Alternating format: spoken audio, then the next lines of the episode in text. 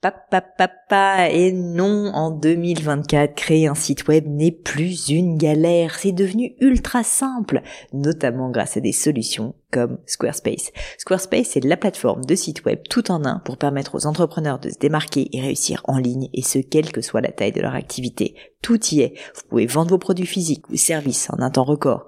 Vous avez des centaines de templates de sites web canon dans tous les domaines. Vous pouvez créer vos propres campagnes email. Vous pouvez même vendre vos propres formations en ligne.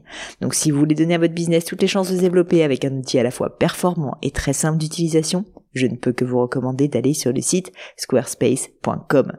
En plus, Squarespace vous offre moins 10% sur votre première commande de site web ou de domaine avec le code Pauline. N'hésitez pas et rendez-vous sur squarespace.com, code Pauline.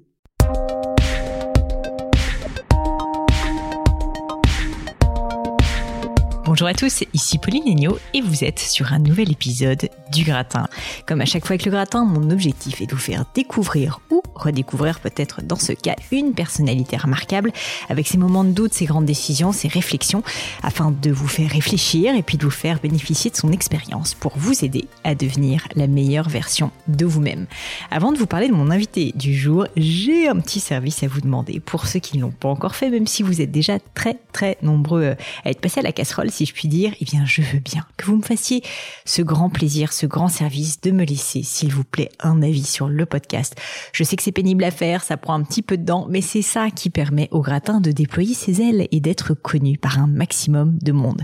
Et la bonne nouvelle de tout ça, c'est que ça compte et que ça a un impact parce que c'est en ayant un maximum de monde sur le gratin que j'arrive à vous dégoûter des invités aussi cool. Aujourd'hui, j'ai un épisode très spécial pour vous puisque je suis avec Jean de la Roche-Brochard. Jean de la Roche-Brochard qui est VC. Alors, qu'est-ce que c'est que ce terme barbare? VC, ça veut dire venture capitaliste. En d'autres termes, investisseur dans des startups. Et en l'occurrence, avec Kima, l'entreprise dans laquelle Jean travaille, Jean se spécialise sur les startups en phase d'amorçage, c'est-à-dire qu'ils en sont au début de leur aventure entrepreneuriale. Pourquoi est-ce que cet épisode est spécial? Tout simplement parce que Jean fait partie des rares invités que j'ai eu le plaisir de recevoir pour une deuxième fois sur le gratin. Du coup, avant toute chose, mettez stop et allez écouter le premier épisode qu'on a fait ensemble parce qu'on est vraiment rentré en détail sur son parcours, sur le métier de VC, donc venture capitaliste, investisseur, dans ce premier épisode qui était le numéro 5, donc il y a très très longtemps, sur l'épisode du gratin. Aujourd'hui, du coup, j'ai voulu aborder les choses de manière complètement différente avec Jean, de manière plus personnelle, pour vraiment comprendre plus qui il est, qu'est-ce qu'il fait bouger, qu'est-ce qu'il fait avancer, pourquoi est-ce qu'il crée autant de contenu, sa décision de quitter Paris pour vivre à Aix? On a parlé aussi de vulnérabilité des entrepreneurs, un sujet qui me tient à cœur et vous verrez qui tient aussi énormément à cœur à Jean. Je pense que cet épisode et les paroles que nous a livrées Jean pourront vraiment aider de nombreuses personnes, d'ailleurs qu'elles soient entrepreneurs ou non. On a aussi abordé le sujet de Clubhouse et puis surtout d'investissement dans cette période particulière qu'est le Covid pour savoir quelles étaient les nouvelles tendances qui avaient pu émerger. Enfin, pour terminer, on a quand même parlé un petit peu d'investissement financier et Jean nous a donné quelques très bons conseils pour réussir à déceler des hauts potentiels chez les entrepreneurs. Vous le verrez, Jean est très très loin de l'image d'Épinal qu'on peut avoir de l'investisseur, parfois un peu froid, parfois un peu distant. Jean est solaire, il a une intelligence sociale qui est sa force et qui d'ailleurs fait tout son talent d'investisseur. Mais je ne vous en dis pas plus et laisse place à ma conversation avec Jean de la Roche-Brochard. Salut Jean. Salut Pauline. Trop contente de t'avoir sur le gratin. Moi aussi, ça Deuxième fait un fois. Bah, bon, alors déjà pour ceux qui n'ont pas écouté le premier épisode, on ne va pas reparler de ton parcours, donc écoutez-le, mettez pause, messieurs, dames, et bam, on y retourne. Et maintenant, on va parler du Jean 2021. Waouh Wow, wow, wow, il s'est passé des trucs. Alors, juste, quand on s'est recontacté pour que tu repasses sur le podcast, tu m'as tout de suite dit, j'aimerais parler d'un sujet, c'est la vulnérabilité des entrepreneurs. Et alors, je te cache pas que j'ai très envie de commencer par ça, parce que je me suis dit, mais qu'est-ce qu'il veut bien dire par là? D'autant plus que, bon, alors du coup, j'ai fait mes petites recherches, vulnérabilité, ça veut dire quand même, je fais un petit moment de culture, ça vient du latin et ça veut dire, euh, ça vient de vulnus, la blessure, la plaie. Donc globalement, c'est quelqu'un qui peut être blessé, qui peut être attaqué, qui est faible, quoi, globalement. En quoi est-ce que tu veux me parler de vulnérabilité des entrepreneurs? Quel est le message que tu voulais me faire passer en m'envoyant ce mail? Alors déjà, je trouve ça hyper sympa de voir l'étymologie du mot parce que je ne le connaissais pas. Euh, je regarde une série en ce moment euh, qui s'appelle Vikings et donc les mecs sont blessés en permanence, ils font la baston toute la journée, euh, c'est totalement gore. Mais ce qui est assez intéressant, c'est que tu vois, donc eux justement sont blessés physiquement se retrouvent soignés par les gens qui sont proches d'eux. Et tout d'un coup, ce, ce, ces soins souvent les rapprochent, tu vois. Et on a tendance, quand on est blessé, à avoir peur du regard de l'autre, à avoir peur du jugement, et donc à pas partager avec les autres euh, ces blessures ou les moments de doute ou les difficultés. Et donc, au lieu de partager ces moments et de reconnecter avec des gens qui peuvent nous être utiles, en fait, on s'enferme sur soi. Et cet enfermement, il te détourne de la vérité, il te détourne de l'empathie que peuvent avoir les autres pour toi, il te détourne d'un tas de choses qui sont en fait les, belles choses de la vie, des rencontres des gens et, du fait de se mettre à nu et que les gens vont pas euh, se mettre à te taper dessus. Tu vois, au contraire, ils vont... Euh, et ça me fait penser à ce bouquin dont je parle souvent, mais qui est The Five Dysfunctions of a Team, où ils se retrouvent dans, autour de cette table pendant un séminaire dans un Napa Valley. Et au démarrage, la, la CEO demande à chacun de raconter une histoire marquante de leur passé. Et chaque histoire marquante, en fait, dénote un trait de personnalité fort que les gens n'acceptaient pas jusqu'à présent, que maintenant ils comprennent parce qu'ils en connaissent la source, et donc ils deviennent tolérants. Et cette tolérance crée la confiance, etc. Et en fait, il y a quelques semaines, pendant une semaine entière, j'ai dû parler à 4-5 entrepreneurs qui étaient en train de se voiler la face, qui voulaient pas parler des difficultés. Et certains que j'ai débloqués, j'ai un peu genre un peu forcé la main. Et à la fin du call, ils m'ont dit euh, ah ça m'a fait du bien de parler. Euh, ce serait bien qu'on puisse reparler dans un mois si ça te va. Euh, j'ai pas l'impression que je peux aborder ces sujets-là avec mes investisseurs. Je veux pas embêter mes proches avec. Et tout d'un coup, tu vois le, le, fardeau retombe quoi. Et donc euh, la vulnérabilité, ouais, c'est on parle souvent de l'échec, mais l'échec c'est un mot un peu factuel. Tu vois, la vulnérabilité c'est ce que tu ressens dans l'échec quoi. Et donc j'aime bien, je pense que c'est important qu'on en parle. Moi j'aime bien de quand je suis vulnérable, ça me tu vois, ça me rapproche de de la terre, des trucs un peu euh, ça, ça, t'enlève du, du brouhaha euh, quotidien et tout. c'est ouais, c'est une belle chose et je pense que les entrepreneurs devraient s'autoriser à être vulnérables plus souvent, avec les bonnes personnes toujours, hein, mais de manière régulière. Je trouve ça hyper intéressant et je te remercie et je pense que c'est un très très bon message d'ailleurs pour des entrepreneurs et pour d'autres parce que je suis euh, complètement en phase avec ce que tu dis, c'est-à-dire que très souvent on a peur d'être vulnérable parce qu'on a peur de la réaction des autres. Alors même que le paradoxe, c'est très souvent quand on se montre vulnérable, au final, on, on crée de l'empathie, tout simplement. Est-ce que tu as des exemples, c'est peut-être indiscret, ou est-ce que tu as des, euh, des conseils peut-être pour des personnes, entrepreneurs ou pas à la rigueur, mais qui ont peur du regard des autres, notamment quand tu es entrepreneur, tu as peur en fait de la réaction du public parce que tu es tout le temps obligé de dire que ta boîte elle marche, que euh, tu vois, tu fais du bon chiffre et tout, et c'est pas toujours le cas. Enfin, tu vois, il y a des moments où tu le sais mieux que personne, ça se passe pas bien. Qu'est-ce que tu donnerais comme conseil aux personnes qui ont peur de s'exposer mais pour autant qui souffrent profondément de, cette espèce de mascarade finalement. Et quand je dis mascarade, c'est ce masque qu'on est obligé de mettre de temps en temps. Bah, c'est malheureusement un paradoxe avec lequel il faut vivre, quoi. Comme tu dis, tu as le paradoxe du fait qu'il faut que tu t'affiches publiquement comme une entreprise qui fonctionne. Et à côté de ça, euh, tu sais toutes les difficultés auxquelles tu fais face. Mais euh, pour reprendre une analogie, c'est comme dans le couple. Comment est-ce que tu arrives à, montrer ta, ta, plus, la, plus, la plus vulnérable à l'autre sans perdre son admiration, tu vois? Et ça, c'est un. Et ça veut dire être toujours. En fait, le problème, moi, ce que je constate, c'est ce que ce que je supporte pas, et c'est un problème d'intolérance. Hein, donc, euh, je je, euh, je juge, même si j'ai pas envie dans ce cas-là, c'est que je supporte pas les entrepreneurs qui vont afficher de la vulnérabilité et ne rien faire derrière. Tu vois. Ça, je trouve ça. Euh, tu vois, ça, ça me rend hyper mal à l'aise.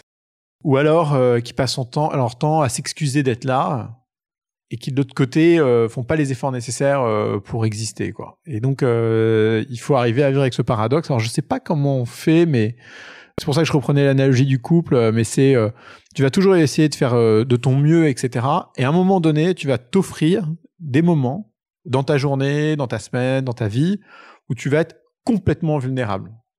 Et en face, ce que tu attends de l'autre, c'est qu'il soit complètement ouvert à cette vulnérabilité et que la personne en face soit tolérante. Et donc, en tant qu'entrepreneur, il faut que tu choisisses aussi le moment quand tu dois être vulnérable, avec qui tu dois l'être. Mais le jour où tu décides ça, le moment et la personne, il faut que tu sois complètement. Tu peux pas être à demi vulnérable. C'est hyper euh, difficile d'avoir un entrepreneur en face de soi qui va te dire ah en ce moment c'est difficile, euh, mais je sens que ça va repartir. arrête, ne, mets ne, ne mets pas ni un mais ou un en revanche ou un ne t'inquiète pas ou mais je sens que juste parle-moi de la merde du moment. Dis-moi que ça va pas. Vas-y, on, on découle quoi. J'ai pas besoin d'avoir ton ton optimisme. euh, de, tu vois, on n'est pas en- on n'est pas sur BFM Business. Euh, T'as pas besoin de raconter te- que tout va bien se passer malgré les difficultés du moment. euh. Dis-moi que ça va pas, que c'est dur, que t'en chies, et puis on y va, on en parle, tu vois. Donc euh, voilà, le, le bon moment, la bonne personne, et après euh, l'être. Quand tu es vulnérable, il faut l'être totalement, quoi. C'est ton rôle, tu dirais, à toi, en fait, euh, paradoxalement, en tant qu'investisseur, de savoir faire euh, accoucher, d'une certaine manière, les entrepreneurs de leurs euh, problèmes pour qu'ils te les disent et qu'ils te voient pas uniquement comme un investisseur, parce que parfois on peut se dire, ok, bah je lui dois des comptes, il y a quand même, voilà, une petite dualité, on va dire, et, et cette confiance que tu crées, je, te parle de ça parce que je trouve, on se connaît pas si bien que ça, mais je trouve que tu as quand même un beaucoup d'humanité en toi et, et c'est pas forcément le regard qu'on peut avoir souvent sur des investisseurs ou des financiers. Et une fois de plus, hein, je sais que ce sont des idées reçues, mais voilà. Et donc je voulais savoir si toi, pour toi, un investisseur, c'est justement quelqu'un qui arrive à avoir cette empathie et à faire dire aux gens ce que même parfois ils n'arrivent pas à assumer, tu vois. Dans chaque catégorie professionnelle, tu as des typologies euh, d'individus. J'avoue, j'ai jamais catégorisé les investisseurs, donc je peux pas dire il y a des opérateurs, des gens qui sont bons en stratégie, des gens qui sont bons en finance. Je pense que tu as autant de personnalités que tu as d'investisseurs euh, potentiellement. En revanche, comme il y a une pression associée à l'investissement quand tu es entrepreneur, parce que tu as pris de l'argent de quelqu'un, il a pris une part dans ton capital, vous êtes marié, c'est irréversible, euh, tu vois, c'est c'est beaucoup d'engagement. Euh, Je pense que, hum, enfin, j'espère qu'en tout cas, c'est une qualité de pouvoir complètement décorréler cette pression pour devenir quelqu'un à qui l'entrepreneur a envie de se confier. Et moi, dans mon métier, la raison pour laquelle je pense, et c'est pas c'est pas un moment d'humilité, mais pour laquelle je le fais bien, c'est parce que euh, je sens bien les gens, tu vois, et assez vite. Et j'aime bien d'ailleurs mettre sur la table très rapidement euh, les sujets auxquels ils ont pas osé se confronter eux-mêmes et qui, je pense, vont les aider à progresser. Et c'est souvent quand tu le fais de la bonne manière que euh, qu'ils avancent. Et je repense à un call que j'avais euh, dimanche soir avec euh, une de nos entrepreneurs, qu'elle me raconte sa boîte. Donc euh, super croissance sur 2021, super pivot. Je pense que l'année 2019 était plus compliquée que 2020 pour elle. Et puis à un moment donné, elle me dit euh, mais euh, est-ce que, tu penses que je vais assez vite? Qu'est-ce que tu penses de ma boîte? Euh, Mon autre investisseur me dit que je suis pas assez agressif, que ça avance pas assez vite, etc. Et moi, je lui dis, écoute, tu vois, je regarde ton deck, je regarde tes chiffres, je regarde ton produit, je regarde ta marque. D'abord, j'ai l'impression que tu progresses. Ensuite, j'ai l'impression que c'est, c'est, véritable par rapport à qui tu es, tu vois.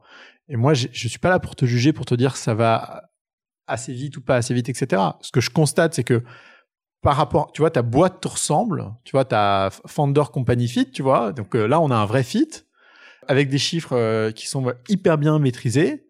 Et donc, euh, aujourd'hui, il faut pas que tu ailles juste aller chercher les plus gros investisseurs du monde parce que ton investisseur a envie que tu affiches un index ou un Excel euh, ou un DST sur ton, sur ton site, quoi, tu vois. Il faut que tu ailles chercher des investisseurs qui te ressemblent, qui te comprennent euh, et qui vont être les, bons, les bonnes personnes pour t'accompagner.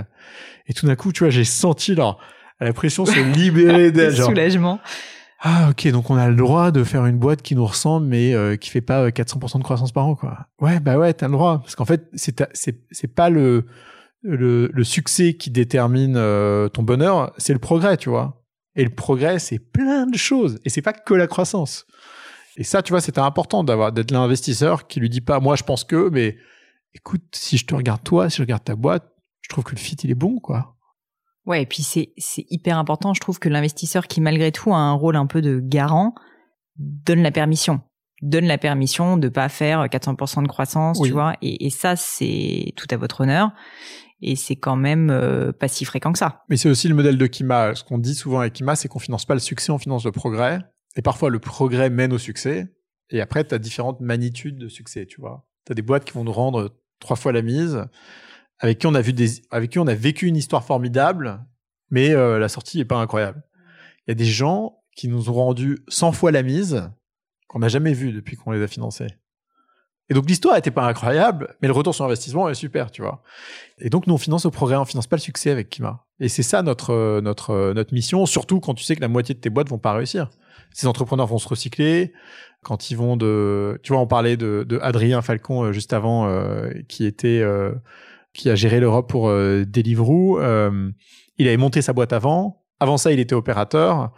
Et en réalité, euh, ce qui est intéressant, euh, c'est son parcours, quoi, tu vois. C'est pas s'il a réussi ou échoué en tant qu'entrepreneur avant Deliveroo.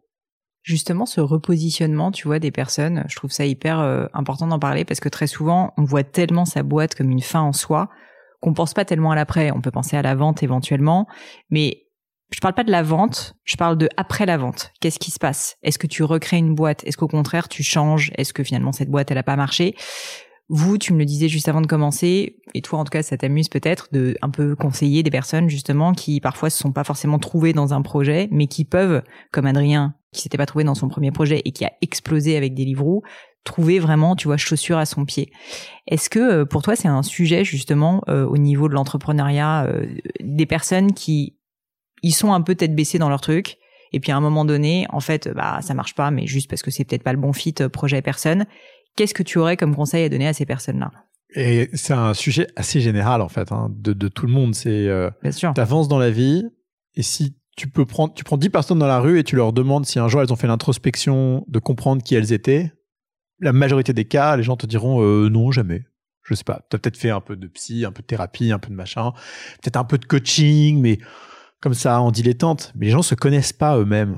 Je trouve ça dingue, tu vois. Et donc, euh, ils avancent sur la base de leurs fantasmes. Et on avance tous sur la base de nos fantasmes. Tu vois, tu débarques devant une vitrine, euh, tu vois un beau truc, tu dis ah c'est génial, ah c'est joli, ah, c'est bien, tu l'essayes, tu trouves que c'est canon, t'es dans le moment, il fait beau, il fait 22-3 degrés, t'es au mois de juin, euh, le truc est sympa, tu le mets. Au bout d'une semaine, en fait, cette excitation est partie. Et en fait, euh, quelques années plus tard, tu ouvres ton placard et tu te rends compte que tu as mille trucs dans ton placard, en fait. Et que c'est les mille fantasmes que tu as eu devant les vitrines. Et en réalité, dans la vie, on a, on a souvent ce, même procédé où les parents te disent, chérie, euh, fais ce que t'aimes, parce qu'on est bon dans ce qu'on aime. Non, en fait, parce que ce que t'aimes, c'est un fantasme. On, on aime ce qu'on fait bien, ça c'est sûr. Est-ce qu'on est bon dans ce qu'on aime? Non, parce que d'abord, ce qu'on aime, c'est ce qu'on croit aimer, et c'est pas toujours ce qu'on aime. Et donc ça, c'est, tu vois, c'est un vrai sujet. Et ensuite, euh, on, c'est pas vrai quand on est, on est, on aime ce dans quoi on est bon. Donc moi, j'invite les entrepreneurs quand euh, quand ils se posent des questions ou quand ils sont dans une phase de remise en question, de se poser tout simplement la question de ce dans quoi ils sont bons, ce dans quoi ils peuvent progresser et ce dans quoi euh, ou autour de quoi ils doivent s'entourer parce que parfois t'es pas la bonne personne.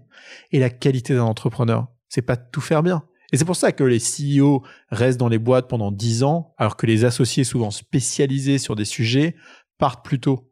Parce que c'est facile de remplacer euh, un expert dans un domaine, c'est difficile de remplacer quelqu'un de transversal, euh, qui est le garant de la culture, qui est le garant de la stratégie, etc., qui fait le lien et tout. Donc, euh, donc euh, voilà. Et les entrepreneurs, moi, ce que je leur invite à faire, c'est se comprendre eux-mêmes, se savoir dans quoi ils sont bons, savoir de qui ils doivent s'entourer, etc., quoi. Et ouais, si si je faisais autre chose qu'être investisseur, je pense que je ferais ça, tu vois. J'aiderais les gens d'abord à se trouver, quoi, à savoir qui ils sont. Et il faut que les entrepreneurs apprennent à faire ça, c'est essentiel. C'est marrant parce que je te demander euh, de manière hyper indiscrète, euh, du coup, si je te pose la question à toi, Jean, au final, toi, du coup, je sais pas comment le formuler, donc où est-ce que tu es bon? Ouais. Et puis, euh, et puis c'est quoi le, le truc qui te drive, tu vois, le truc qui te porte finalement, pourquoi tu fais tout ça Enfin, on en avait parlé dans le premier épisode, mm. tu reçois, je sais pas, 400 mails par jour, je pense que tu bosses beaucoup. Qu'est-ce qui fait que tu as envie de te lever le matin et qu'on sent que tu as la pêche, que tu as juste envie, que tu es trop content et que euh, tu, tu kiffes ton job, quoi? Ouais. Euh, bon, alors la question, elle est pas facile. Euh, ce qui est sûr, c'est que dans tout, dans, enfin, n'importe quelle réponse à cette question, quelle que soit la personne à qui tu la poses, tu as un sujet de paradoxe, quoi. Hein, toujours. Et moi, le mien, c'est que euh, j'ai besoin d'être efficace, de me sentir utile, euh, d'avoir la reconnaissance des gens. c'est un c'est ma névrose à moi, tu vois. Et c'est pour ça que Kima est formidable, parce que Kima, euh, je vais passer une demi-heure avec un entrepreneur. Ouais, ouais, ouais. Ça, c'est bien. Ouais. j'ai besoin de ça, tu vois. J'ai besoin de cette reconnaissance. En fait, euh, je suis casanier, mal à l'aise en public, euh, j'ai pas beaucoup d'amis, je suis, je suis, tu vois, je, suis un peu planqué dans mon bureau derrière mon Zoom, et en fait, pour moi, Zoom, c'est une bénédiction, enfin, tu vois, et des choses comme ça. Mais paradoxalement, j'ai besoin de la reconnaissance, quoi. Et pas de la reconnaissance dans le sens, euh, tu vois, combien de likes tu as ou combien de personnes t'ont vu ou je sais pas quoi, mais la reconnaissance sincère de gens qui t'ont qui te disent euh, grâce à toi j'ai progressé ou grâce à toi j'ai avancé ou merci pour ton temps, tu vois la reconnaissance sincère. Donc ça c'est mon c'est mon besoin euh, profond et ce besoin profond je pense que j'arrive à le, à le nourrir parce que euh, c'est pas j'analyse, mais quand je discute avec les entrepreneurs, avec les gens, je m'attache à qui ils sont profondément. Quoi. Donc euh, je suis assez impatient comme garçon, je suis assez intolérant face au bullshit, euh, je suis un peu direct parfois, mais ce que ça, ce que ça dénote, c'est que en fait, moi j'aime m'attacher aux choses sincères, aux choses vraies, aux choses profondes, et donc les gens, je les, je les, sens bien, je les sens vite, et c'est pour ça que je suis bon dans le métier. Tu vois, un entrepreneur, je vois tout de suite sa singularité, je vois ce dans quoi il performe, ce dans quoi il performe pas. Euh, si sa vision est une vision clairvoyante, une vision euh, pleine d'illusions, tu vois. Euh, si il est capable d'apprendre des autres en même temps de faire des choix singuliers.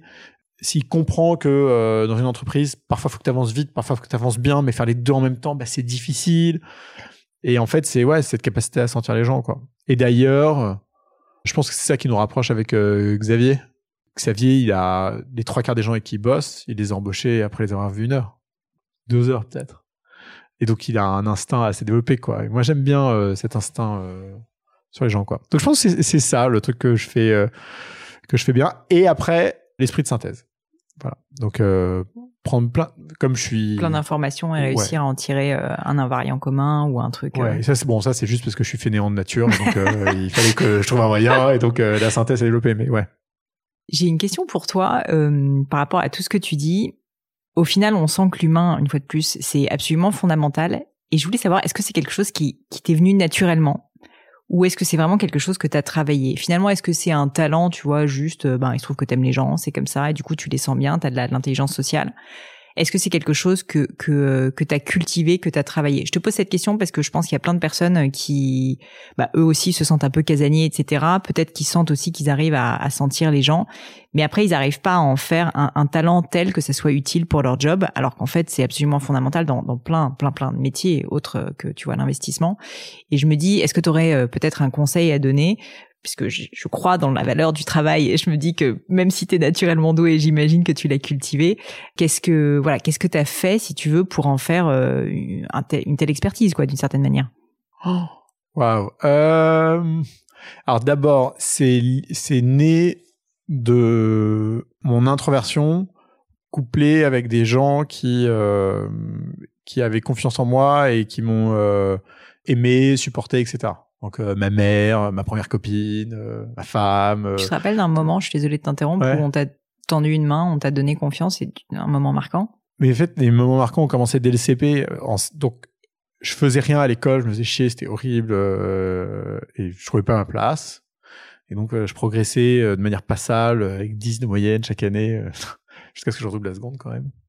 Et en fait, ma, à chaque fois qu'il y avait la réunion parent-professeur, je me rappellerai toujours. C'était toujours la même phrase qui revenait. Quoi. Ma, mère venait me voir et me disait Bon, Jean, on a vu tes profs. Euh, alors, euh, bon, bah, ils nous ont tous dit hein, que euh, tu étais sympa, tu étais intelligent, mais, que tu bosses quand même.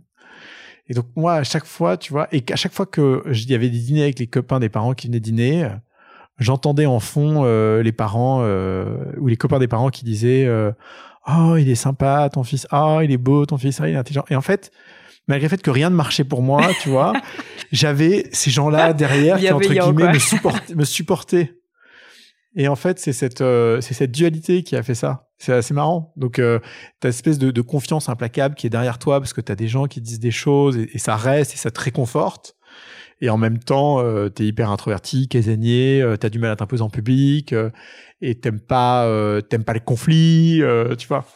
Et en fait, l'introversion, elle est née en CE2, quand j'ai un mec copain qui m'a dit mes parents divorcent. Et moi, devant toute la classe, j'ai dit mais moi, mes parents, jamais ils divorcent, ils s'aiment trop, c'est impossible. Et 15 jours plus tard, ils divorcent. Horrible. Donc ce genre-là, tu as 8 ans, ta plus grande conviction, c'est ouais, cool. ça. C'était assez, enfin, c'était pas marrant, mais c'était assez surprenant comme, euh, comme situation. Et c'est là, tu te rends compte que plein de choses t'échappent si tu regardes pas bien les situations. Même si tu as tous les éléments, en fait, ça sert à rien d'avoir tous les éléments si t'es pas en mesure de les recevoir.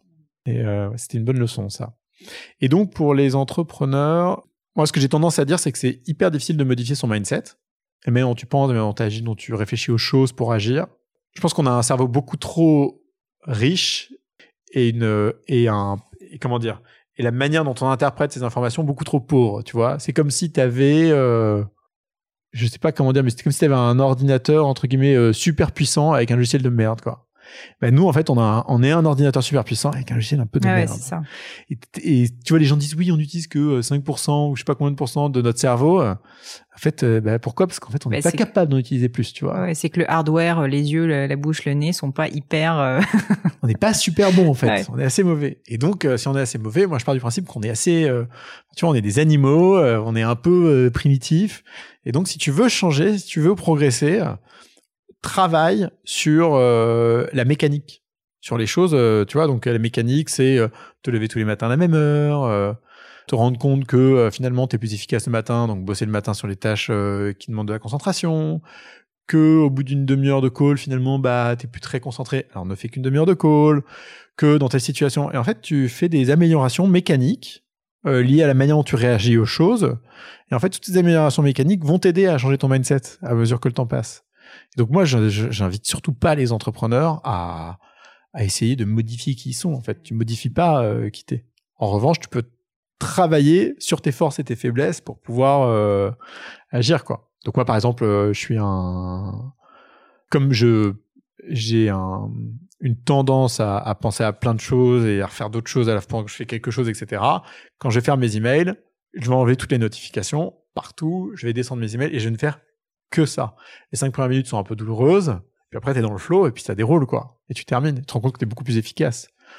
Je me suis rendu compte que euh, j'étais plus efficace le matin, donc aucun rendez-vous le matin. Je me suis rendu compte que euh, 45 minutes de rendez-vous, une heure de rendez-vous, c'était trop, que 30 minutes, ça permettait de créer un peu de tension dans le meeting qui faisait qu'on arrivait à l'essentiel. Euh, Mes meetings durent une demi-heure.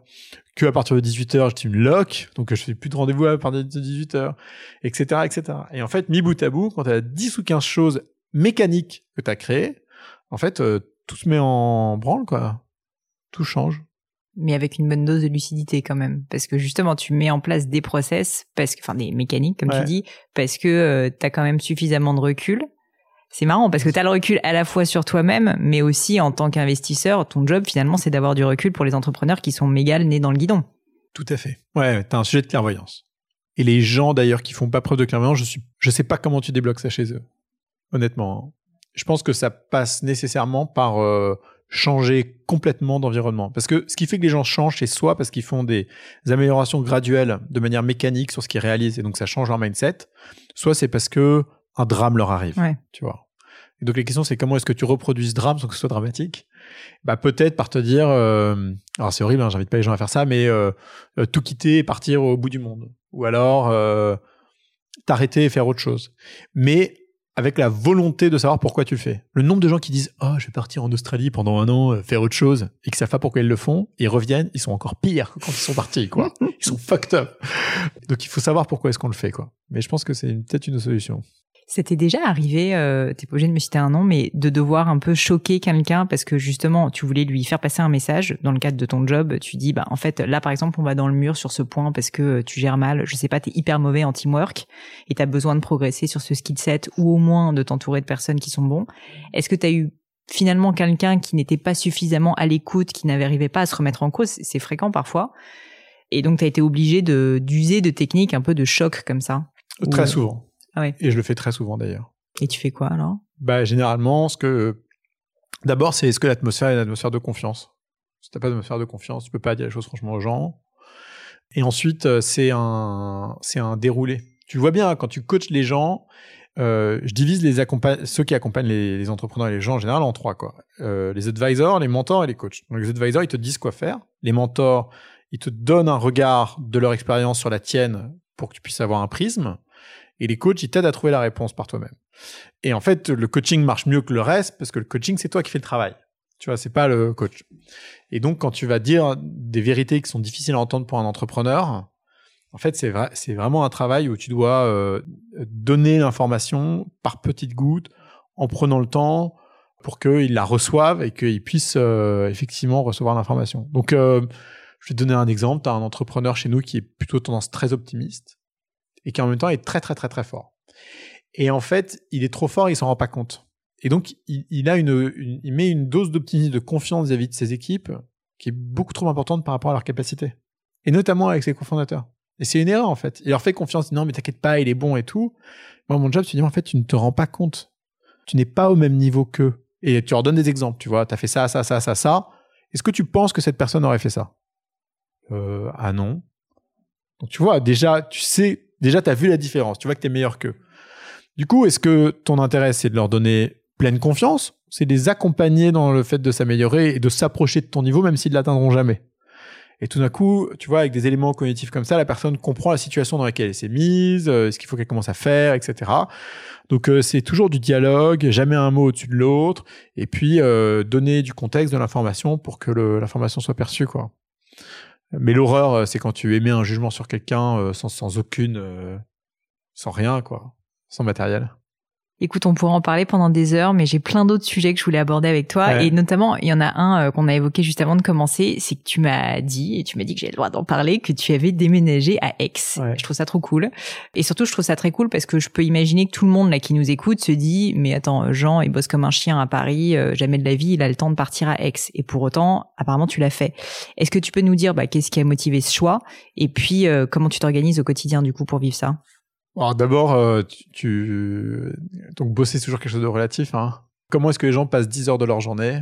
Tu vois, il y a des gens, euh, tu prends les mêmes et tu fais une réglette. T'en as qui sont euh, à 1 sur 10 et d'autres à 10 sur 10. Quoi. Donc les, les magnitudes sont énormes.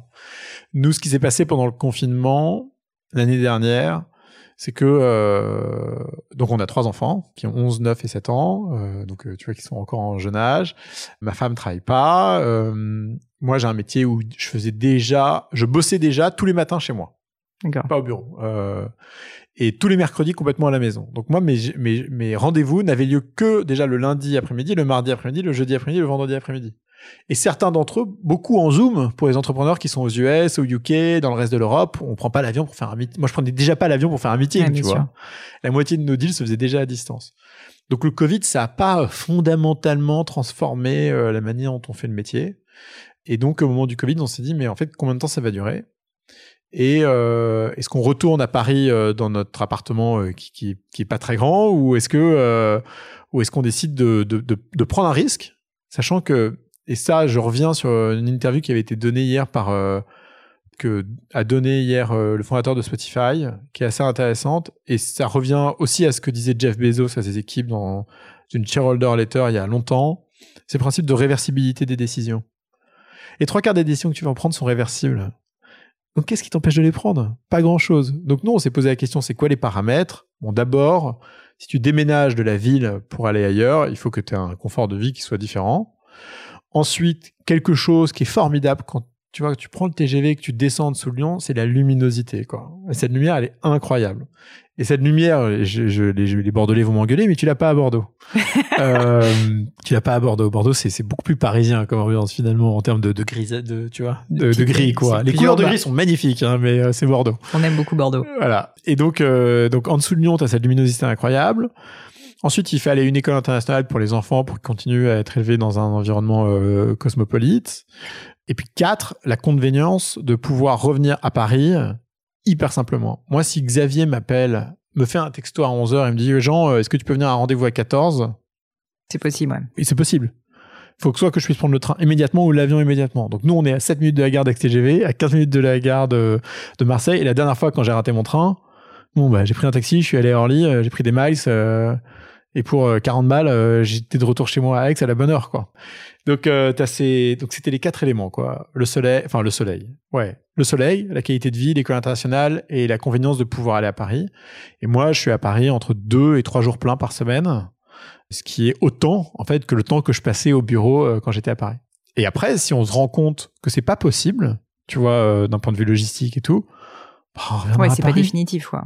Bien sûr. C'est rien, tu vois, c'est alors au début, on s'était dit on va louer parce que en louant une maison, c'est plus simple. T'as l'optionnalité de pouvoir partir comme ça. Et en réalité, bon, avec ça, rien à louer, c'est horrible. Donc ça a été un peu la croix et la bannière euh, l'été dernier pour trouver une maison, quoi.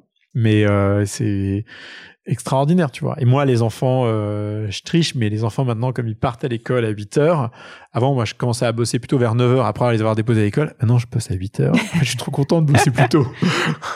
On parle un peu du Covid et tu t'es dit fondamentalement ça va pas changer toi ton métier à part euh, ce déménagement. Est-ce que quand même, au niveau peut-être, euh, du coup, par contre, des, tendances d'investissement que tu vois, des deals que tu reçois, enfin pas des deals que tu reçois, pardon, des decks que tu reçois tout le temps, euh, tu, vois de nouvelles tendances? Alors évidemment, tout ce qui est euh, vidéoconférence, remote work, je peux imaginer. Mais est-ce que tu pourrais nous parler un petit peu de en quoi, pour toi, dans, dans ton expertise, qui est l'investissement de start-up, le, le, Covid a changé euh, le, le, le, flux, si tu veux, de, de deals que vous recevez?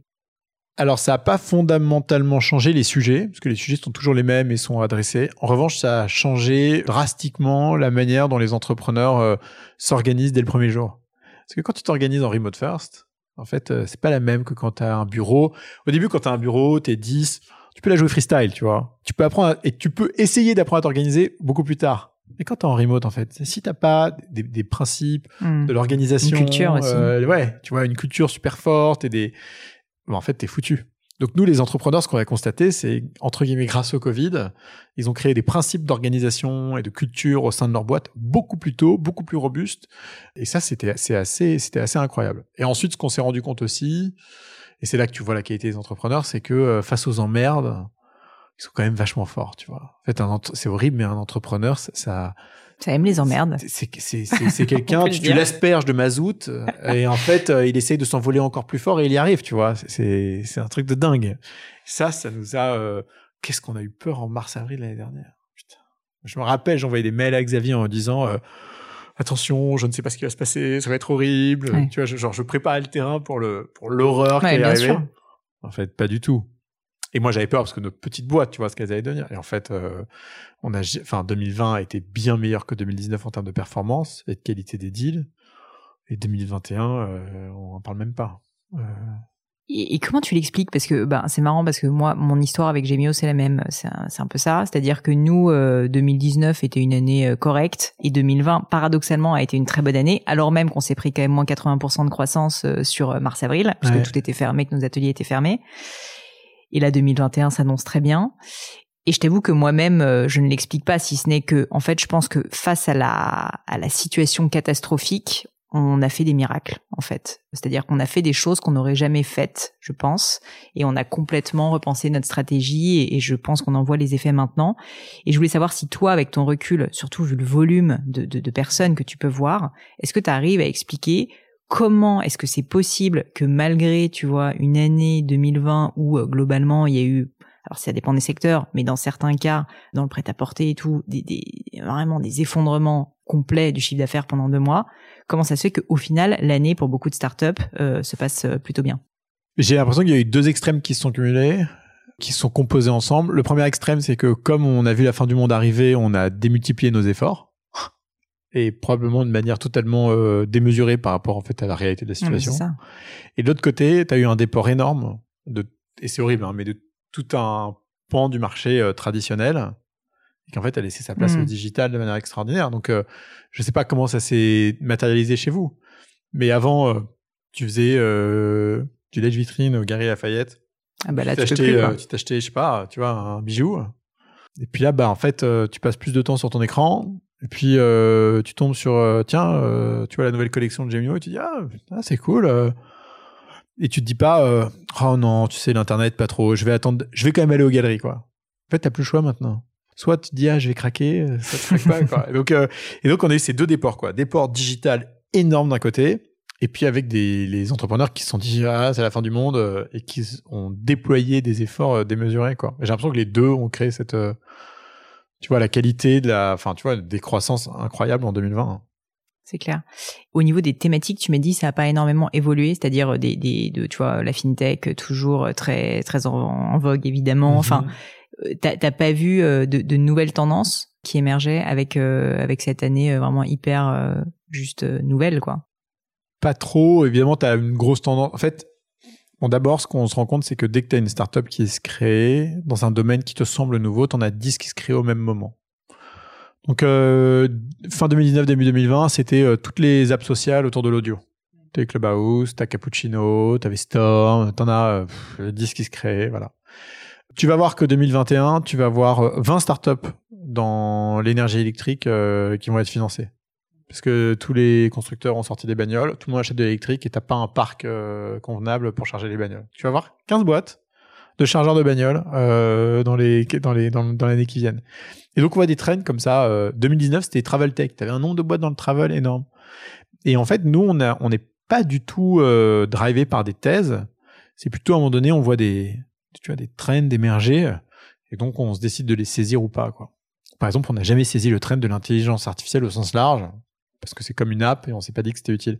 En revanche travel tech on a vu euh, plein de trucs sortir euh, mobile consumer audio plein, tout ce qui est euh, tech lié au climat, on n'en parle pas, t'en as, tu vois, depuis un an, Ouais. c'est dingo. Et donc, euh, donc voilà. Après, tu as des accélérations. Climate tech, c'était en train de monter, le Covid a accéléré. Les trucs liés, enfin tous les outils de, de, de pour travailler en remote ou travailler mieux à distance, c'était déjà là, mais ça s'est accéléré. Donc tu as des accélérations. Mais fondamentalement, t'as pas quelque chose de fou, tu vois, qui a émergé que tu n'aurais pas imaginé avant. Quoi. Hmm. Et ça, en tant qu'investisseur, est-ce qu'il est important pour vous, c'est peut-être une évidence, hein, ma question, de se positionner au début de la vague? Ou est-ce que au final, pour toi, si tu sais qu'il y a un fondamental qui est solide, que ça va venir à un moment donné, bah en fait, tu le mets et t'attends le temps qu'il faut? Ma question, c'est du coup, est-ce que le timing, c'est vraiment fondamental pour vous? Tu as deux choses. T'as à quel stade toi tu te positionnes en tant qu'investisseur Nous, on se positionne au stade early, donc faut qu'on les chope tôt, les boîtes, on est obligé. Et ensuite, tu as ce qu'on appelle le first mover advantage et le last mover advantage. Tu vois, tu as des marchés qui sont pas matures. Et en fait, le time to market est pas bon. Ou est trop, un chouille trop tôt. Et en réalité, tu dis, ah, c'est un trend énorme, faut qu'on y aille. Et puis tu te réveilles 18 mois plus tard avec euh, la gueule de bois parce qu'en fait, euh, le timing était pas bon, quoi. Et donc, tu as une deuxième vague de boîtes similaires qui émergent un peu après et qui, elles, vont cartonner. Et Airbnb était un parfait exemple de ça. Des boîtes qui faisaient... euh, il y avait une boîte aux US qui s'appelait VRBO, Vacation Rental by Owners. C'était énorme. C'était Airbnb avant Airbnb depuis bien longtemps. HomeAway déjà existait. Ouais. Et Airbnb a tué le game. Mais parce que le time to market était parfait. Euh, Zenly, quand ils sont sortis en 2015, ça faisait 7 ans qu'on voyait des boîtes de géolocalisation euh, sortir sur les stores euh, tout le temps et ne jamais marcher. Et là, tu étais à un moment de, de, de frémissement en termes de tech qui permettait de fournir un service vraiment reliable aux utilisateurs qui a fait que ça a fonctionné. Ils auraient lancé deux ans avant, ça marchait pas. Ils auraient lancé deux ans après, c'était trop tard. C'est pour ça finalement que les entrepreneurs, ils doivent s'accrocher et c'est pour ça que la persévérance est aussi important. Bah, la résilience, euh, ouais, est essentielle parce que être. Regarde une boîte, tu vois, Opin. Opin, Non. c'est pour créer des événements en ligne. D'accord Donc des gros événements. Tu veux refaire Vivatech en ligne, tu utilises Hopin. Hopin, ça a été financé fin 2019. Il n'y avait pas le Covid. hein. La boîte, l'année dernière, a fait 60 millions de dollars de chiffre d'affaires récurrent. C'est la plus grosse croissance jamais vue d'une boîte tech en Europe euh, depuis 20 ans. Quoi.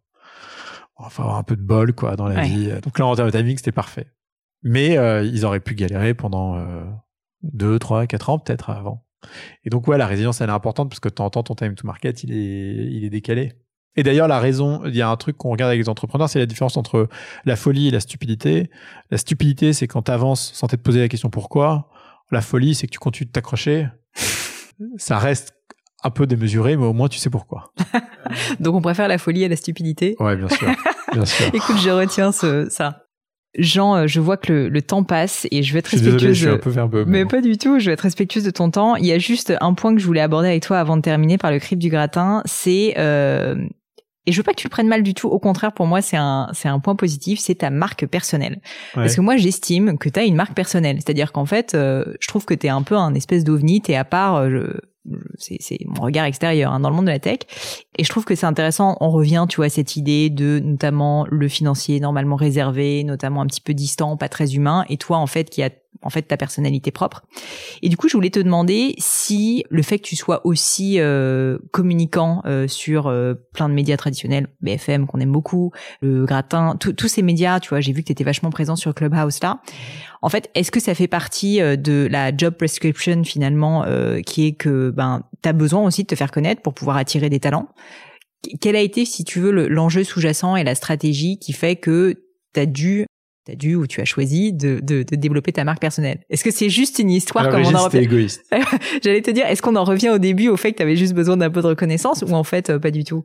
For- T'as forcément un bout de ça, tu vois, ce serait complètement mentir de pas dire ça. Euh, mais le premier élément, c'était un élément égoïste. C'était que, euh, et ça a commencé un peu avant The Family, quand j'aidais des entrepreneurs il y avait des concepts qui commençaient à émerger et j'avais besoin de les mettre au clair. Et en fait, je pouvais pas juste les garder pour moi. Et donc, euh, j'ai commencé à écrire. Et tu vois, je dois avoir plus d'une centaine ou 200 blog posts. Et en fait, c'est à chaque fois des choses auxquelles je réfléchissais. Et puis, au bout de 10 jours, à force que ça me gratte la tête, euh, je le mets par écrit, je l'expulse, je peux passer à autre chose. Et donc, euh, ça a commencé comme ça. Et quand je viens chez toi ou que je fais une interview, pour moi, c'est l'occasion de, de, de, de prendre le temps, tu vois. Parce que le reste du temps, je le prends pas je, suis plutôt euh, tendance efficace à faire les choses vite, à passer une chose à une autre et tout. Et en fait, euh, ce moment pendant une heure pendant lequel euh, je vais pas regarder les notifs, pas les emails, tu vas me poser des questions auxquelles je m'attends pas et qui vont me forcer à réfléchir, je me dis ah ça c'est cool, tu vois, c'est un, c'est une, c'est une bonne chose. Et après, T'as donc t'as le paradoxe du fait que je suis assez direct et que je dis ce que je pense et que je peux être assez expansif parfois sur mes opinions et en même temps euh, le piège que ça peut être perçu euh, comme euh, comme de l'arrogance ou je ne sais quoi. Et j'ai malheureusement cette critique parfois. Et tu vois c'est une opportunité pour moi aussi de remettre les choses dans leur contexte et que les gens comprennent réellement ce qu'il y a derrière et qu'ils soient pas juste qu'ils soient pas arrêtés sur une ligne dans un article ou sur une vidéo que j'avais faite à l'époque où j'avais été un peu vindicatif sur un sujet et ils se disent mais c'est qui ce connard? Tu vois, en fait, j'ai pas envie de laisser cette image-là. Donc euh, chaque opportunité de, de, de, redonner du contexte pour que et c'est ce besoin de reconnaissance, tu vois encore qui s'exprime, est important. Ouais, avoir de l'impact aussi. Alors au travers de ce que tu fais dans tes deals, mais je pense que tu peux en avoir aussi euh, via l'aide que tu donnes gratuitement finalement à plein d'autres personnes qui font partie de ton audience maintenant. Oui, bien sûr. Après, euh, il y a plein de choses que tu que tu dis qui en fait ont été dit mille fois par d'autres. Donc tu étais juste un ouais, mais tu sais, d'un autre côté, c'est comme les bons bouquins. Tu sais, parfois tu le lis et puis t'en retiens un truc, tu le relis derrière d'une, c'est tu vois, c'est autre chose. Donc. Euh... Ouais, c'est vrai. Écoute, Jean, euh, merci en tout cas pour ton temps et puis toute ton honnêteté, ta vulnérabilité peut-être. Je termine maintenant le gratin par euh, ce que j'appelle le crible. En gros, c'est des questions que je pose euh, un peu à chaque fois, qui sont des questions un peu perso. Et euh, je me suis rendu compte que je ne te les avais pas posées la première fois puisque tu étais l'épisode numéro 5. Merde, du coup, je sais pas ce que tu vas me poser comme question. Et non, et non. Alors la première, bon, elle est un peu basique, mais je la trouve toujours intéressante. C'est est-ce qu'il y a un grand échec dont tu pourrais me parler te concernant qui est euh, un échec si tu veux, euh, comme on dit en anglais, a blessing in disguise, c'est-à-dire euh, finalement une bénédiction cachée qui t'aurait appris quelque chose finalement dont t'as tiré un enseignement particulier? Ouais, alors il y a un parce que le piège c'est que les, je suis plutôt de nature optimiste, donc il n'y a pas grand chose qui me blesse, tu vois, les choses glissent un peu sur moi. Quand j'ai des problèmes, je, je, me regarde si c'est des problèmes qui sont graves ou pas, tu vois. Si je veux pas mourir, c'est pas très grave. Donc j'ai pas j'ai pas eu de grandes euh, blessures. Moi j'ai un esprit très compétitif, donc je déteste perdre et ça me rend dingue. Et, je suis plutôt angoissé par les petites merdes que par les grosses merdes. En fait, les gros trucs me dérangent pas trop. C'est les petits trucs qui m'énervent, tu vois. Bah t'es pas obligé, tu sais, de, tu peux me dire que tu n'as pas, c'est pas que t'as pas vécu d'échec, mais c'est que tu n'as pas, euh, tu l'as pas vécu comme un échec. Non, mais des échecs, si tu veux, j'en vis plein. Le nombre de deals que je fais qui se plantent, euh, il y en a tellement. Euh, les choses sont beaucoup plus longues que ce que tu espères. Euh, il y a cette phrase de Bill Gates, c'est on surestime ce qu'on peut faire en un an et on sous-estime les résultats que ça peut générer en dix. Bah, donc, ouais, je suis un impatient. Très... Mais non, j'ai pas de gros échecs qui me marquent, quoi. Peut-être que c'est un déni de ma part, faut que je réfléchisse, mais. Tu me tiendras au courant tu me tiendras au courant, euh, tu me diras si, si t'as trouvé ça. Écoute, je te souhaite que ça ne te soit jamais arrivé. Ouais, ouais. Après, j'ai, en fait, ouais, il y a plein de risques que j'ai pris. Alors, vas-y, dis-moi le risque le plus fou que t'as pris. Ah, le risque le plus fou, c'était septembre 2013. J'avais mon job de leveur de fonds. J'étais bien payé. C'est un métier que je savais bien faire, euh, dans lequel, tu vois, je voyais le, le, je savais exactement comment ce que ça allait continuer, mais c'est pas ce que je voulais faire fondamentalement. Je voulais faire de l'amorçage mon rêve, c'était de m'occuper des investissements start-up de Xavier Niel à l'époque, en me disant que j'aurais jamais ce job, comme quoi. Et en fait, euh, j'ai contacté tous les investisseurs de la place qui m'ont gentiment envoyé boulet. Et j'ai démissionné pour euh, partir chez The Family, sachant que je savais qu'ils n'avaient pas de quoi me payer trois mois après, que ma femme ne travaillait pas, qu'elle était enceinte du troisième enfant, et qu'on avait euh, l'empreinte de l'appart sur le dos qui était assez costaud. Et quand j'ai pris ce risque, euh, je l'ai pris de manière complètement démesurée parce que j'ai pas, j'ai pas dit à ma femme, ah, je vais faire ça. Et au fait, euh, ils n'ont pas de quoi me payer en trois mois. je me suis et donc ce jour-là, j'ai pris un risque qui est important, c'est-à-dire que le risque de partir dans une entité qui potentiellement pouvait échouer, et deux, prendre le risque de, de t'enfermer dans le fait justement de pas montrer cette vulnérabilité à l'autre, et donc tu vois de, de tenir cette pression juste pour toi, pour pas qu'elle se diffuse dans le foyer, quoi. Ça, c'était assez difficile, ça, pendant quelques mois. Je peux imaginer. S'il y avait quelque chose qui était à refaire, qu'est-ce que tu referais différemment? Ça peut être pro, ça peut être perso, ça peut être euh, Euh, stylistique. j- j- euh, J'apprendrai la rigueur à l'école. T'apprendrais la rigueur à l'école. Ouais. Parce que tu as appris plus tard? Non, je suis pas rigoureux, je le serai jamais, c'est fini pour moi. Je, je c'est trop tard, je suis peine, c'est peine perdue. Mais tu vois, je vois comment mes, ma femme pour le coup est très rigoureuse. Nos enfants, tu vois, ils parlent français, anglais, chinois, ils font de la guitare, du piano, ils sont bons à l'école et tout. En même temps, ils jouent à Fortnite sur leur Switch, ils font les cons, euh, voilà. Mais en fait, tu vois, au début, tu vois, c'était, tu leur disais, ah, il faut que tu fasses ton cours de chinois, et t'es ah non, j'ai pas envie. Et en fait, à force de leur donner l'habitude du travail, bah maintenant, ils ont eux-mêmes développé leur, leur modèle mental qui fait qu'ils vont y aller sans broncher, sans broncher, ils vont le faire, ils vont bien le faire.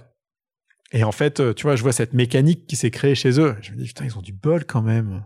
Ouais, mais d'un autre côté, tu me dis souvent euh, que c'est parce que t'es flemmard que t'arrives à aller très vite euh, droit au but, tu vois. Bah oui, tu trouves des excuses, hein. Ouais, si tu veux, je peux t'en donner plein. Je, je peux te donner tous mes défauts et tous les paradoxes positifs que ça crée, hein, si tu veux. hein. Tu vois, ma flemmardise crée de la synthèse, euh, mon impatience fait que je vais à l'essentiel, mon intolérance fait que, je sais pas, tu vois, je peux t'en donner plein. Mais ouais. Je note en tout cas la rigueur. Une maxime, des mots de sagesse, un message que t'aimerais partager avec euh, l'audience du gratin. Bah, une citation qui te plaît particulièrement, si tu veux. Celle que je te donnais juste avant, qui est on, surestime ce qu'on peut faire en un an, on sous-estime ce qu'on peut faire en dix. Et ça, tu l'as beaucoup constaté. T'aurais un exemple? Donc, 100% de nos boîtes, en fait, euh, 100% de nos boîtes. Pas un exemple euh, précis, mais moi, dans ma carrière, ça, ça c'est beaucoup. En fait, le fait d'être patient, d'être long, j'en tire les fruits aujourd'hui. Tu vois, et ça, a pris, ça a pris du temps, quoi. Mais il fallait être patient, c'est bien. Tu vois, ça fait 10 ans que j'ai. Cette année, je avoir 38 déjà, putain. Euh, moi, j'ai commencé à bosser tard, j'avais 25. Et à partir de 28, je savais à peu près ce que je voulais faire. Et en fait, euh, tu vois, et j- j'y suis resté patient, quoi. Ça prend du temps et je vais encore rester patient, tu vois. Là, je m'attaque pour les pro- là, j'attaque les 10 prochaines, là. T'en es au début, là. Ouais, tout début. T'en je trouve ça passionnant. Question que j'aime bien, c'est est-ce qu'il y a une croyance que t'as, un, un- tu vois, un belief, comme on dit, qui est controversé et que tu pourrais nous partager C'est-à-dire quelque chose euh, auquel tu crois et tu te rends compte que la plupart des gens sont plutôt pas d'accord avec ça.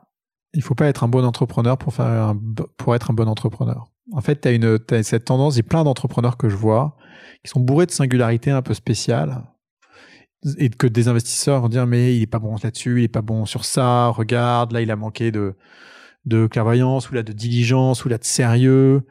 Et en fait, c'est, c'est parce qu'ils sont spéciaux qu'ils ont réussi à craquer quelque chose dans leur domaine, quoi.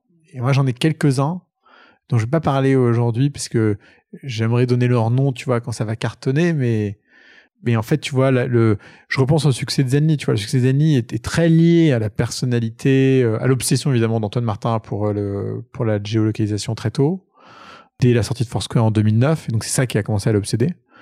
Et tu vois, six ans après, c'est à ce moment-là qu'ils sont sortis Zenly, donc il a fallu du temps, tu vois, pour commencer à pour le que le time to market soit bon. Et en même temps, ce garçon est bourré de singularité, bourré de singularité, quoi. Et, et dans un contexte peut-être classique, tu dirais, à l'époque en tout cas, pas aujourd'hui, parce que maintenant il a acquis de l'expérience, mais tu dirais, est-ce que, est-ce que j'ai envie de financer Mm. un entrepreneur comme ça En fait, je sais pas. Et moi, j'ai- j'aime j'aime bien les, les entrepreneurs qui ont un twist, qui font que ça rend les autres investisseurs défiants, ou ils se posent des questions, ou ça les dérange. Et en réalité, c'est parce qu'ils ont ce twist que leur boîte va être exceptionnelle. Tu vois, Daniel Eck, il fait pas rêver. Hein. Là, c'est le mec de Spotify. Daniel Eck, le mec de Spotify, tu le regardais dans ses interviews il y a 10 ans, il fait Ah pas rêver du tout. Mais il y a un truc spécial chez ce mec-là. Et c'est et ça on le on le on sous-estime. Donc moi j'aime bien, tu vois, financer des gens qui sont euh, que que la majorité a pas envie de financer. Et enfin, une question que je t'avais posée la dernière fois, mais du coup, peut-être qu'elle a évolué. Est-ce qu'il y a un livre qui t'a particulièrement marqué, que tu as envie de recommander euh, autour de toi? Un livre, tu vois, euh, il peut en avoir deux, il peut y en avoir trois, hein, mais un livre vraiment important pour toi, Jean, qui a un peu fait la personne que, que tu es devenue? Moi, j'ai honte. Hein. J'ai commencé à lire très très très tard. hein, donc pas. voilà. Euh, et le premier que livre, jamais. ouais, et le premier livre qui m'a et le premier livre qui m'a redébloqué de la lecture, c'était pas le plus facile. C'était le problème Spinoza et qui s'attaque au sujet de la spiritualité au sens large. Et j'ai bien aimé parce que moi, je, je, je crois au mystère, mais je crois pas euh, à la religion. Et d'ailleurs, euh, tu, tu vois, mes enfants me disent ah, mais alors euh, Dieu, mais ceci, mais cela. Et je leur dis, tu sais, si tu savais ce qui se passe, si tu connaissais, si tu connaissais la vérité sur le mystère, tu vivrais pas ta vie comme tu la vis, comme tu aujourd'hui. Il faut que tu acceptes en réalité que quelque chose t'échappe. Et ne cherche pas à attraper ce truc qui t'échappe. Tu l'attraperas pas, tu vois. Profite de ce que tu as maintenant. Et s'il y a une vérité à découvrir plus tard, tu la découvriras. Et moi aussi, tu vois. Donc, euh, et le problème Spinoza, ça m'avait, ça m'avait marqué. J'avais trouvé ça très, euh, ouais, assez profond comme, euh, comme bouquin. C'est un, faut, faut lire ça pas quand on est dans le jus euh, du boulot. hein. Ouais, c'est Je ça. lis ça plutôt en vacances, hein. Plutôt en vacances, Ouais. euh, tranquille. Tranquille. Jean, merci. Merci pour tout ce Merci, que tu Pauline. nous as partagé. Si on veut te retrouver, LinkedIn, Clubhouse, où tu es présent euh, plus Ouais. que jamais. Et puis, euh, et puis aussi beaucoup Twitter, si je me trompe pas. Ouais, un peu partout. Un mais peu je- partout. en fait, sur, T'as je un site pas. aussi, non? Euh, Je me rappelle pas. Ouais, mais alors je réponds pas à LinkedIn, je réponds pas sur Twitter, je réponds qu'à mes emails. D'accord. Donc, Donc, euh, n'envoyez pas Mon de. email, il est en clair sur LinkedIn. C'est facile. Les gens, ils prennent l'email, ils réécrivent un mail, je réponds. Ouais, voilà, envoyez Voilà. un mail. Tout simplement. Merci beaucoup, Jean. Merci, Pauline. Et voilà, fini pour aujourd'hui. J'espère que l'épisode vous a plu. Merci d'avoir passé tout ce temps avec moi. Et quelques petites choses avant de vous quitter. D'abord, si vous cherchez les notes de l'épisode avec toutes les références, bah, c'est simple, allez directement sur le blog du podcast. Donc c'est www.le-du6gratin.fr. Vous trouverez normalement toutes les infos dessus. Aussi, si vous souhaitez me contacter pour me poser d'autres questions, que je mettrai d'ailleurs peut-être un jour sur le podcast, ou me proposer de nouveaux invités, ou juste me faire un feedback, me proposer un livre, peu importe à la rigueur, et bien surtout, n'hésitez pas à le faire. J'aime bien répondre. J'essaye d'être assez active sur les réseaux sociaux et en particulier sur LinkedIn et sur Instagram, qui sont mes deux réseaux sociaux de prédilection. Donc, sous le pseudo Pauline Legno, tout attaché. C'est très simple. Dernière chose, un truc qui compte énormément pour moi, et je sais que c'est pénible à faire, mais vraiment ça compte, c'est si vous me laissez une note 5 étoiles ou que vous parlez du podcast autour de vous ou que vous mettez un avis. Et la note 5 étoiles, c'est en particulier sur Apple Podcast, sur iTunes. Pourquoi? Bah, Parce que c'est là qu'il y a le plus d'écoute et avoir des notes en fait permet de donner plus de visibilité au podcast. Donc vraiment, vraiment, n'hésitez pas. Et si on est si nombreux aujourd'hui à écouter le gratin, euh, à faire partie de cette communauté, bah, c'est grâce à vous et justement à toutes ces C'est plus de 3000, 4000 personnes qui ont à chaque fois pris le temps de mettre des notes. Donc ça m'aide beaucoup et merci à eux. Comme à chaque fois, vraiment un grand, grand merci de m'avoir écouté jusqu'ici. J'espère que l'épisode vous a plu et je vous dis à très bientôt.